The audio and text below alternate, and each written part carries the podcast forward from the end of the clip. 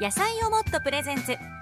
トチャットセカンド。皆さんこんばんは。野菜をもっとプレゼンツチャットチャットセカンドパーソナリティの木戸織江です。自分をもっと好きになるをコンセプトに、静岡で輝く方々をゲストにお迎えし、もっと素敵な女性を目指そう。そして聞いてくださっている皆さんの人生がもっと豊かに、そしてもっと自分を好きになってもらえるような時間を、いっぷんで美味しい野菜をもっとがお届けするこの番組です。あの先週とね先々週では ディージェー ローニーさんをゲストにお迎えしまして、チャットした模様をお届けしましたが、まあツイッター、メール、まあお写真もね上げさせてもらいましたが、感想たくさんもらいました。えラジオネームフルラさんは、あれ今ラジコをつけたら聞いたことがある声だ。ロニさんを知ったのはいちねんくらい前です。いろんな新鮮なお話、興味津々。静岡に導かれてきてくれてありがとうと思いましたというメールもありがとうございます。ね、結構あの普段ロニさんのね ディージェー ロニとしての話はよくラジオでもちろん聞いたことありましたけども、ロニさん自身のねなんかどういうルーツでこの静岡に今いらっしゃるのかって知らなかったんで、私もめちゃくちゃ興味深く聞かせてもらいました。こちらはラジオネームずしさん。お二人の絡み新鮮で刺激的です、ね、お酒が欲しいくらいでしたけどもね、はい、さらに静岡市のお住まいのまさやさん。ひとちゃん ディージェー ロニさんこんばんは。この二人のコンビがめっちゃ最高ですと、ね、嬉しいですね。あのパーソナリティっていつも時間とかね、あのスタッフさんの Q とかを気にして喋ってるんですけど、その時はロニさんはまあゲストとして登場してましたんで、まあのびのび何の準備もせずっておっしゃっててね、いつも以上にあのいいトークをふたりでお送りしたと思いますので、ぜひポッドキャストでおかわり聞けますからね、お楽しみください。あのこちら番組のツイッターにリンクをアップしてあります。さて今週もスタジオに素敵なゲストにお越しいただきまして、もっと素敵な輝ける人になるためにチャットしていきたいと思います。野菜をもっとプレゼンツチャットチャットセカンドスタートです。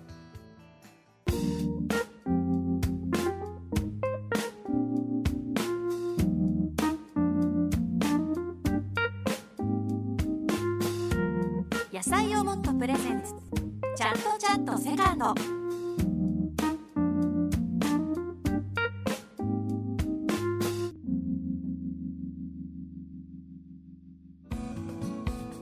さて今回のゲストは三島市ご出身、合同会社ソナエルワークスの代表、ソナエ防災アドバイザーの高荷智也さんです。高荷さんこんばんは。こんばんは。よろしくお願いいたします。よろしくお願いします。あの実はね、この間テレビの取材で、はい、私木とあの高荷さんとご一緒させていただいたんですけども、はい、お世話になりました。もう今日もびっくりしたのが、大きなリュック、はい、そしてサラリーマンの方が持つようなカバンをこう片手に携えながら入ってきたじゃないですか。はい、これ今日、まあ、収録してる日が雨だからじゃないんでしょ？そうなんです。あのよくですね、あれこれから登山ですかって聞かれることが多いんですが、私仕事柄全国いろいろなところに講演会とかですね、出張に行くことが多いんですが、うん、何かあるともう一瞬で帰宅困難者になるんですね。なので歩いて被災地を脱出するための、まあ、最低限のセットを常に持ち歩こうと思ったら、えー、リュックが通勤カバンになってしまったと。すごい。はい、いつでもリュック背負って歩いております。もう万が一もそうですけども、体力もなんかつきそうな、はい、そうですね。あの一番重要な防災グッズは鍛え上げた体と体力だと思っておりますので、そう、ね、そういった意味でもいや本当にね、はい、あのお写真またツイッターであげますんで、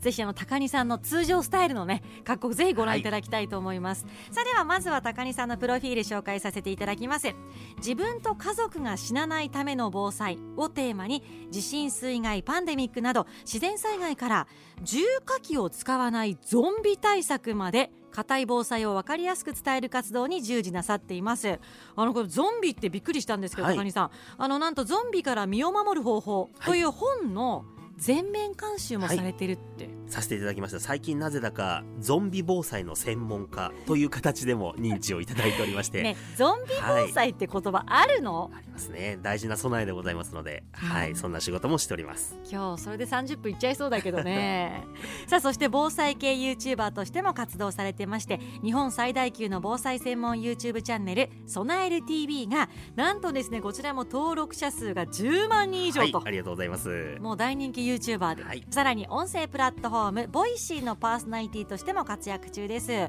あの私なんか高木さんあって思ったのは、はい、エスビーエス テレビのあのマツコの知らない世界、はいね、マツコさんと一緒に共演されてたのをそうなんです見ました、はい、あの防災グッズマニアとして呼んでいただきまして、うんうん、マツコさんににかいにわたりましていろんな防災グッズ防災サービスそういうものをご紹介してまいりました、えーはい、あの生で見るマツコさんどんな感じだったんですか？そうですね、あの意外とテレビそのままの印象で、うん、すごくマツコさん防災に対する意識がめちゃくちゃ高い方で、えー、ものすごい食いついてくださったんですね。それが意外とあそういう備える方なんだっていうのが意外なところでしたね。多分あの普段こう見せている姿はもちろんですけども、はい、裏で結構細かくちゃんとなさってる方なんでしょうね。そうなんですよね、はいはい、備えてそうなねマツコさんですが、この備え防災アドバイザーって簡単に言うとこうどんなお仕事をなさってるんですか？そうですね、あの資格があるわけではありませんので、はい、これは自称ということになるんですけれども、うんうん、私全国いろいろなところで、えー、防災に関する講演会やセミナーで新聞や雑誌などでものを書くお仕事で、こうしたラジオやテレビで防災の情報をお伝えするというような形で、備えと防災に関する情報を多くの方に分かりやすくお伝えする何でも屋さん、そんな形で今お仕事をさせていただいております。でもこれそうやっていうおっしゃると不思議なのが、どうしてこの備えとか防災に対してそこまで興味を持ったきっかけとか、はい、それを人様に教えたいっていうね、うん、そのなんだろう、どこからそういうのが生まれてきたのかなってすごく質問したいんですけど、はい、きっかけは何なんですか？そうですね、あのいろいろと積み重なってきたところではあるんですけれども、はい、一番直接的なきっかけは、うん、あのにせんじゅういちねん東日本大震災、はい、あちらでございますね。あのもともと私人一倍怖がりで、うん、人一倍ビビりまくるタイプの人間ですので、うん、あのいろんな防災の情報をたくさん調べている生活を送っていたんですが、もともとですね、もともとそうなんです、うん、それでそういった活動もあって、もともとあの防災のブログを長いこと書いていたんですね。もともとじゃあ、はい、社会人で就職どこかになさっていて、はい、趣味でそうなんです、サラリーマンをやりながら、まあ、趣味で防災の、まあ、サラリーマンパパの防災ブログみたいなやつですね。へー、それをあのにせんななねん頃からですね、うん、ずっと書いていまして、それでそのままよねんぐらい書き続けて東日本大震災が起こったんですが、実は私あの大学に通っていた頃に原子力工学っていうのをやっていまして、はい、まあ、放射線とかですね、原発とかそういう勉強をしていたんですが、まあ、静岡にも浜岡原発があって、はい、やっぱり原子力発電所関心持たれてる方多かったと思うんですが、当時私は東京に勤めていて川崎に住んでいたんですね。でそこでさんいちいちが起こりまして、福島で大きな事故が起こって、これは大変なことが起きた、日本がもしかするとなくなるかもしれない、まあ、そのぐらいにものすごい大きな事故だったんですね。で私自身も人一倍の怖がりですので、今何がどうなってどこに行ったらいいんだろうということで情報をたくさん調べて書いていたブログに毎日ひたすらアップして更新をしましたら、うんまあ、たくさんの方から本当に役に立ちました、ありがとうございますとお礼を言われまして、あど素人のこういうブログでもちゃんとものを調べてちゃんと整理して書けば意外と世の中の役に立つんだなということを知りまして、じゃあこれもうちょっと本格的にやってみようかな、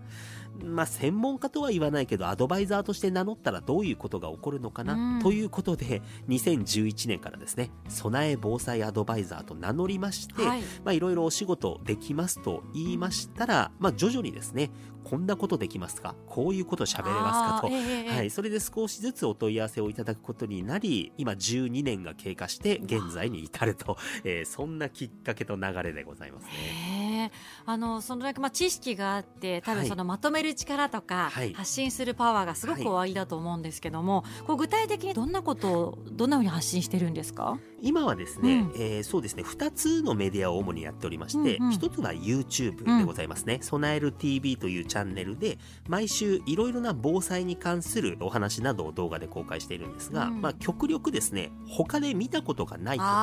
と、自分でやってみないとわからないことなどをまあやっていますので、うん、例えば最近夏でですね、気になるのは停電、うん、停電すると冷蔵庫どうなるんだろうと気になりますよね。素朴なところから、はい、そこで私さんねんほど前に冷蔵庫をいちだい買いまして、で毎年夏暑い日にですね、冷蔵庫を止めて中に入っているものをどうすれば守れるのかというような冷蔵庫停電対策シリーズ、えーうん、今年でシーズンフォーになるんですけども、まあ、例えばそういうような実験をですねひたすらやっているようなことは YouTube の一つの特徴でございますね。あの素朴な疑問ですけど、はい、例えば停電して冷蔵庫が使えなくなると、はいえー、冷凍庫も多分ダメだと想像するんですけど、はいはい、アイスクリームとかダメになっちゃうんですか？なりますなるんですけれども、実は冷蔵庫ってそれそのものがすごく高性能なクーラーボックスになってますので、うん、一番いいのは開けないことなんですね。極力開けない。そうすれば中ギチギチに詰まってたらいちにちぐらい持ちますし、あ、そんな持つんだ。はい、あとあの今これから水害台風シーズンで停電も起こると思うんですが、うん、ぜひあの台風が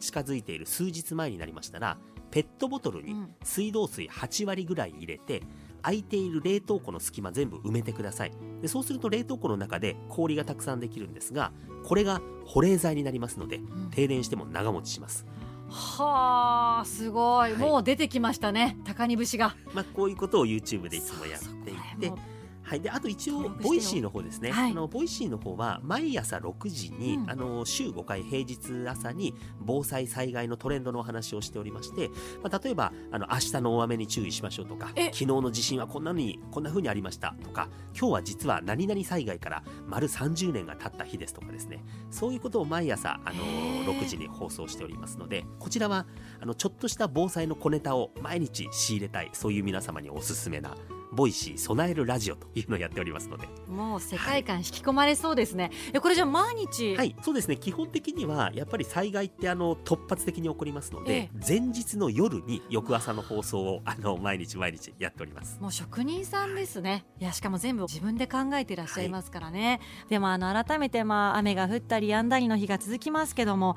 あの高荷さんがこう考えるこう防災って大事なことってのは何ですかね、はい、そうですね、防災対策いろいろやらなきゃいけないこともあるんですけれども、とにかく一番重要なことは命を守ることなんですね、はい、まあ、誰もが自分や家族が死んじゃう、命を落とす、そういうことを考えるの嫌ですので、うん、まあ、防災っていうとお水や食べ物を準備したり、うん、防災リュックを買ってきたり、まあ、あと静岡ですから地震保険に入るとか、うん、そういうことが多いんですが、これって全部生き延びた後に必要になるところなんですね、うん、ですので今例えばラジオを聞いているこの瞬間に、じゃあ南海トラフ地震、東海地震が発生したらうちは生き残ることができるのかな、うん、この後大きな台風洪水で家が沈む、または避難指示が出た時にみんなちゃんと生き延びれるのかなと、そういった死なない環境というものが作れているかということを最初に徹底的に考えていただいて準備をする、うん、そして命を守る環境を作った後にですね、その後に必要な、まあ、備蓄とかリュックとか、そういったあのぜひ優先順位を考えるということをやっていただきたいな、うん、これが私なりの防災の一番大事なことかなと思っております。まあ、あのおっしゃったみたいに本当命が、ね、なかったらその先の、ね、備蓄であったり、はい、まあ、その先どうしようってみんなで話し合ったことさえできないですからね。そうなんですよ、よくあの家族で話し合って、まうん、どこに避難するか話し合っておきましょうって言いますけど、うん、それみんな生きていたらの話ですので、ね、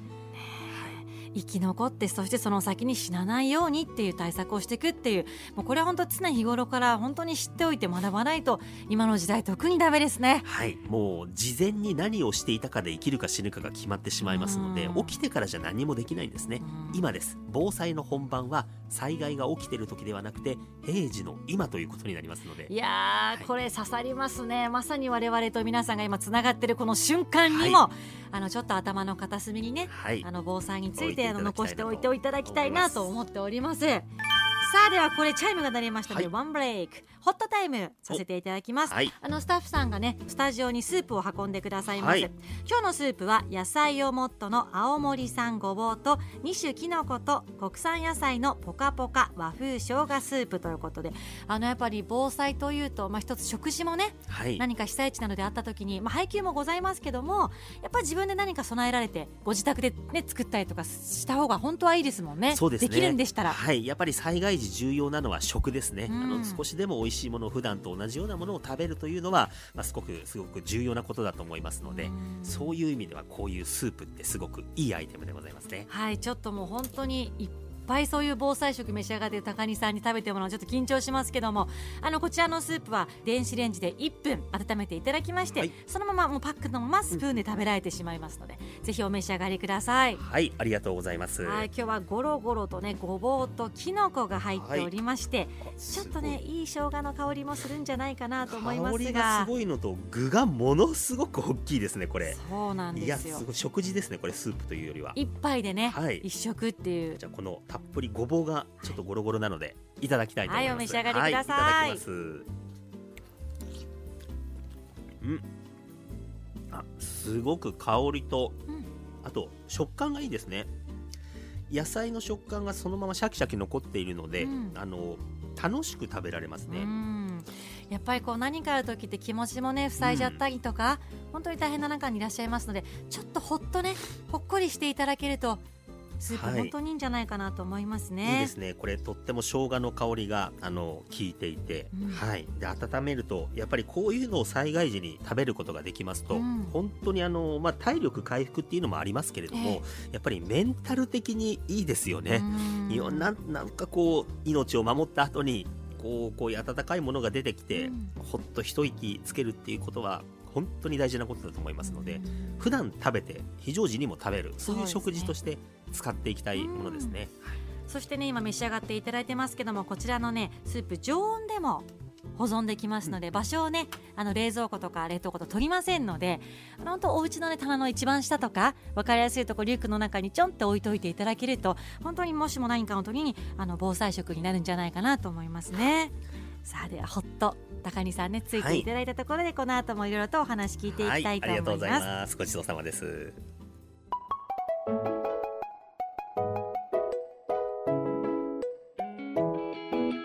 野菜をもっとプレゼンツ、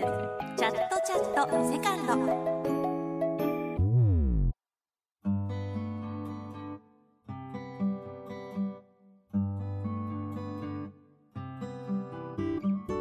今回は合同会社ソナエルワークスの代表でソナエ防災アドバイザーの高荷智也さんをお迎えしています。改めまして高荷さんよろしくお願いします。はい、よろしくお願いいたします。あの実際にこう防災に関する本も高荷さん出版されていらっしゃるって、はい、書籍も。はい、そうですね、いろいろな防災の本を、まあ、自分で書いたり監修をさせていただいたりということでやっておりますね。で去年書いた本が、はい、今日から始める本気の食料備蓄、はい、という本ですけど、はい、こう食料備蓄という言葉も、はい、まあ、言葉自体は昔からあったかもですけども、うんうんうん、こう言われ始めたのってここ数年だと思うんですよね。はい、そうですね、うん、あの食料備蓄って防災でもすごく大事なことなんですけれども、はい、まあ、よくいわゆる普通の防災で言われているのは最低みっかぶん、うん、できればいっしゅうかんぶん、まあ、特に静岡のようにですね大きな地震の直撃をほぼ全県が受けると、そういう領域の場合にはみっかいっしゅうかんというところを意識していただきいただきたいんですが、まあ、ここまでは普通の防災なんですけれども、はい、実はあの昨年にせんにじゅうにねんの頭ぐらいからですね、はい、いわゆる食料危機と呼ばれるようなものにつながりかねない大事件が連発して起きてたんですよ。最初に起きたのはにせんにじゅうにねんのいちがつ、日本からはっせんキロ離れた南の海上トンガ諸島で超巨大噴火が起きたんですね。でこのトンガ諸島の超巨大噴火、もしかすると地球寒冷化が起こって大凶作になるかもしれないっていうことが言われてたんです。あのこれ今ねよんじゅうだいごじゅうだい以上の方だったら覚えてるかもしれないんですが、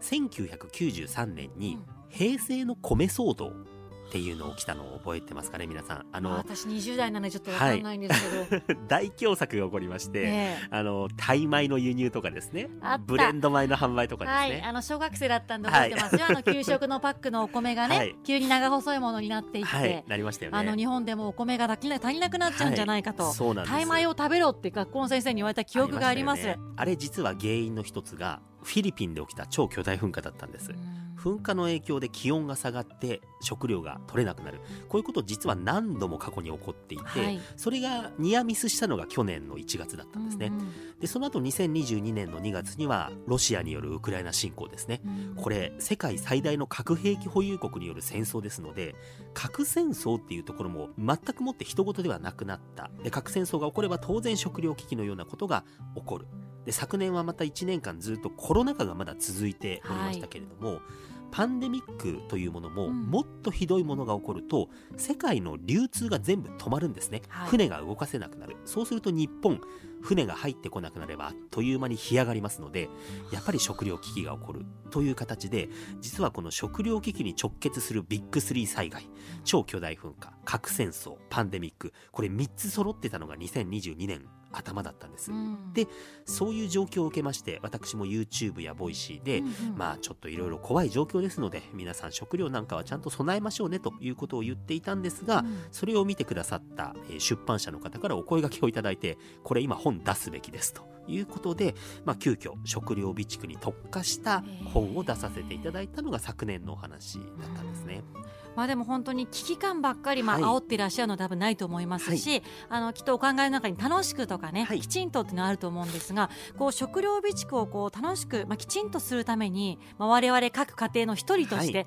大事なポイントってどんなところになりますか？はい、そうですね、あの家庭でですね、うん、食料備蓄をするときにもあのたくさん備蓄をしようとするとやっぱりちょっとお金がかかりますから、うん、場所も取るし、そう場所も取るんです。でこれって何とかしようと思ったら、うん、やっぱり最初に安いものをたくさん買いがちなんですね、はい、で近所のドラッグストアとかスーパーに行って、うん、え特売のですね、あの激安カレーパックとかやっちゃいそう、うん、激安のなんとか缶詰とかですね、トイレットペーパーも謎に大きいのをいっぱい買っちゃってね、はい、買いますよね。で、うん、まあ、とはいえ安いものも今美味しいですので、あのいいものは多いんですけれども、ただやっぱり全て激安品で揃えてしまうと、こう備蓄品を取り出すときにですね、うん、あ、またこれが出てきたかと、もうこれね罰ゲームになっちゃうんですよ。毎日ね同じもの食べたりとかね。そうなんです、そうなんです、うん、でこれは平時にですね、賞味期限が切れる前に入れ替えをする時にも食べなきゃいけないんですが、うん、この時もねまたまたこれかってなるんですね、うん、これは防災が義務化されちゃってすごくね苦しい状態になりますので、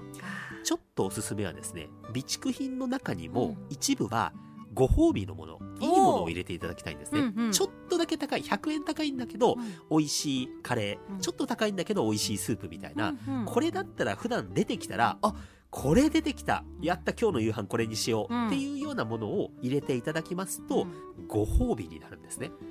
そういった少し楽しい要素、うん、ちょっといいものを備蓄に加えていただきますと、うん、長続きしますし、うん、あの賞味期限入れ替える時も開けるのが楽しみになりますので、確かに、ね、はい、そういった少しいいものを備蓄品の中に取り入れていただく、うんうん、全部じゃなくていいんだよね。そうなんです、そうなんです、お金やっぱりかかりますので、うん、で普段食べているものをちょっと多めに備蓄して、ちょっと美味しいものを備蓄して、それを普段も非常時にも食べられるようにするというようなやり方をしていただくのがおすすめでございますね。まあ、そっか、心がこう荒れてる、ね、はい、中でいかに日常を取り戻すというか、はい、気持ちだけでもね、食べ物だけでも一口だけでもっていうところきっとありますもんね、はい、そうなんです。やっぱり食べ慣れたものとかですね、ほっとするもの、好きなものが出てくると非常時にもすごくいいんじゃないかなと思いますね。うん、あの私もスープのアンバサダーさせていただいて、はい、先ほど高木さんにも召し上がっていただきましたけど、えー、あれ美味しかったですね、はい、まさにこういうじゃあ、まあ、ちょっと食べてちょっとほっとするような、はい、テンション上がるようなものをいっこリュックとか、はい、ナップサックに入れておくっていうのはとてもいいことですよね、いいと思います、きっとね。あのスープすごくよくって、うん、賞味期限長いんですよね、あのスープ半年以上、半年、はい、じゃあバッチリですね、普段、普段食べれると、ああいったスープが、うん、まあ、備蓄の中に入っていて、で常温でも食べられるということですので、うん、あの普段からおかずとしても食べる、で非常時にもあのこれが出てきたら嬉しいですから、うん、まあ、向いてるんじゃないかなとすごく食べながら思ってました、うん、ちなみに今日あの エスビーエス にこう、はい、来てくださった時に大きな赤いリュック背負ってましたけど、えー、この今目の前にある大きな赤いリュックの中にも食料も入ってらっしゃるんですか？はい、あ、入ってます。持ち運ぶ、うん、毎日通勤通学で持ち歩く防災グッズに入れる食べ物の中でおすすめなものがいっこあるんですけれども、羊羹、えーはい、意外、和菓子の羊羹ですね。あのよくコンビニとかですね、いろんなお店で売っているあのスティック型の練り羊羹って売ってると思うんですけれども、はい、うん、実はあれすごく防災備蓄に向いていまして、あの例えばですね、備蓄品でよく使われる、はい、えー、バランス栄養食がありますよね、はい、であれもちろんいいんですけれども、うん、あの家に備蓄するにはおすすめなんですが、うん、毎日持ち歩きますとだんだんあの粉々になって粉になっちゃうんです開けた時にむせる粉が出てくるんですね。でも羊羹はずっと持ち歩いていても、叩いても潰しても踏んづけても羊羹は羊羹、確かに、はい、でしかも夏チョコレートは溶けますが羊羹は溶けない、冬凍らない、固まらないということで、対衝撃、対高熱、対冷温、あのこれ私はですね、あの防災業界の中の G ショックだと思ってるんですけど、すごい、はい、あの羊羹すごく、しかも安くて高カロリーおすすめでございますので、ぜひ皆さんカバンの中に一つ入れてみてください。入ってるんだ。ちょっとあの高木さんのカバンの中身他にも気になりますので、またちょっと来週いろいろ教えていただきたいなと思います、はい。えさて高木さん、エンディングのお時間もお付き合いいただけるということで、よろしくお願いします、はい、あのぜひラジオを聞いている方も私も含めね、高木さんから学んだことをそれぞれまた自分で頑張って、はい、また友人とかね、大事な人に波及していきたいなと思っております。ぜひ実践ください。はい、さあそしてラジオを聞の皆さんにね、私と高木さんからお知らせといいますか、はい、あの我々が共演させていただいたね、防災のテレビの特番が間もなく放送ということで、こちらが ジェーエー 共済スペシャル防災特番、備えて安心正しく学ぼう大雨台風による水害ということで、まあ、本当にまさに今が、まあ、嫌ですけどシーズンと、ね、はい、入りましたので、はい、ぜひ今のうちに知識をアップデートしておいていただきたいなと思います、はい。こちらの放送予定がろくがつにじゅうよっか土曜日の午後さんじからを予定しています。ぜひこちらも皆さんチェックしてください。今日は高木さん、この時間までありがとうございました、はい、ありがとうございました。さあこの番組では皆さんからのメッセージも待っています。ゲストの方のお話を聞いた感想、自分をもっと好きになっちゃったエピソードなど何でも歓迎です。メールはこちら、チャットアットマークディジ エスビーエスドットコム、 アドレスはチャットアットマーク ディーアイジーアイエスビーエスドットコム です。ツイッターもあります。こちらはハッシュタグカタカナチャットチャットをつけてつぶやいてください。そしてこの番組ツイッターのアカウントですが、アットマークチャットアンダーバー エスビーエス です。インスタグラムもやってますよ。アットマーク野菜をもっとアンダーバーチャットです。あのツイッターもインスタもぜひフォローしてチェックしてください。さあ火曜の夕方、私と一緒にね、皆さんも自分をもっと好きになりませんか。野菜をもっとプレゼンツチャットチャットセカンド、パーソナリティの木戸理恵でした。